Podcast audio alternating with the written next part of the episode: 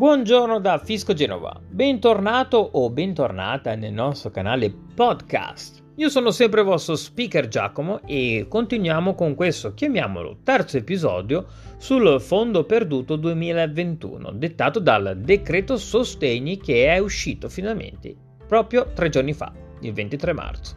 Oggi il 26 parliamo dei soggetti esclusi dal fondo perduto. Bene, oltre alla verifica dei requisiti relativi al calo di fatturato e ai limiti di ricavi e compensi, come ne abbiamo appena parlato ieri, il decreto sostegni prevede specifiche esclusioni dalla possibilità di fare domanda. Visto che ieri abbiamo parlato di chi può accedere, oggi parliamo di chi non può accedere, in modo ovviamente più specifico e dettagliato.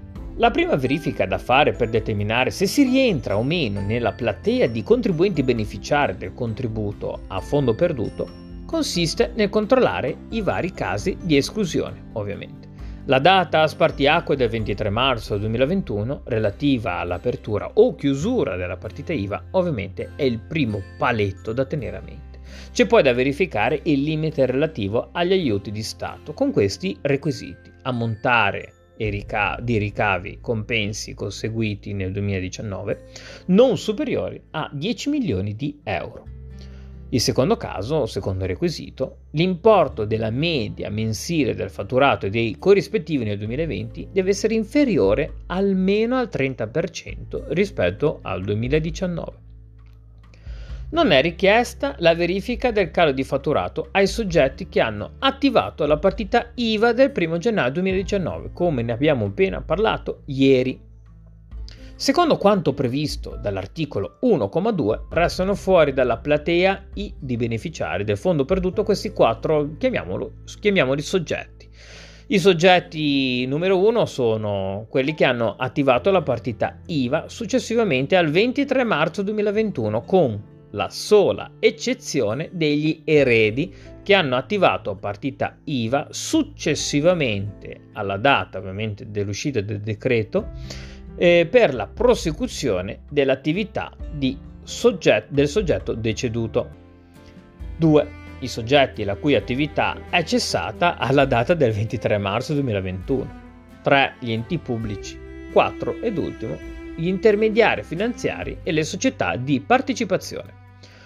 Come riportato nelle specifiche tecniche dell'Agenzia delle Entrate, la partita IVA del soggetto che presenta domanda deve quindi risultare attiva alla data del 23 marzo e non attivata dopo il 24 marzo 2021. Preferiamo specificarlo meglio due o tre volte.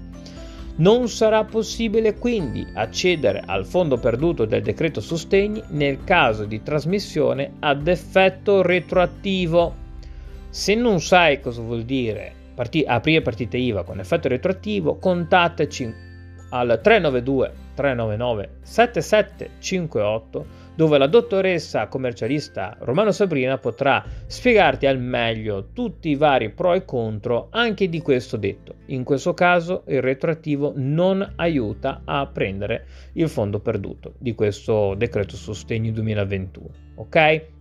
Bene, se sei arrivato fino adesso a questo episodio, eh, facci sapere in qualche modo nei nostri social, sempre con l'hashtag FiscoGenova, eh, se ti è piaciuto l'articolo. Ci sentiamo al prossimo o al precedente episodio e mi raccomando, se non hai tempo di leggere, continua ad ascoltarci come hai fatto fino adesso e rimani connesso per il prossimo episodio. Fisco Genova. Ciao!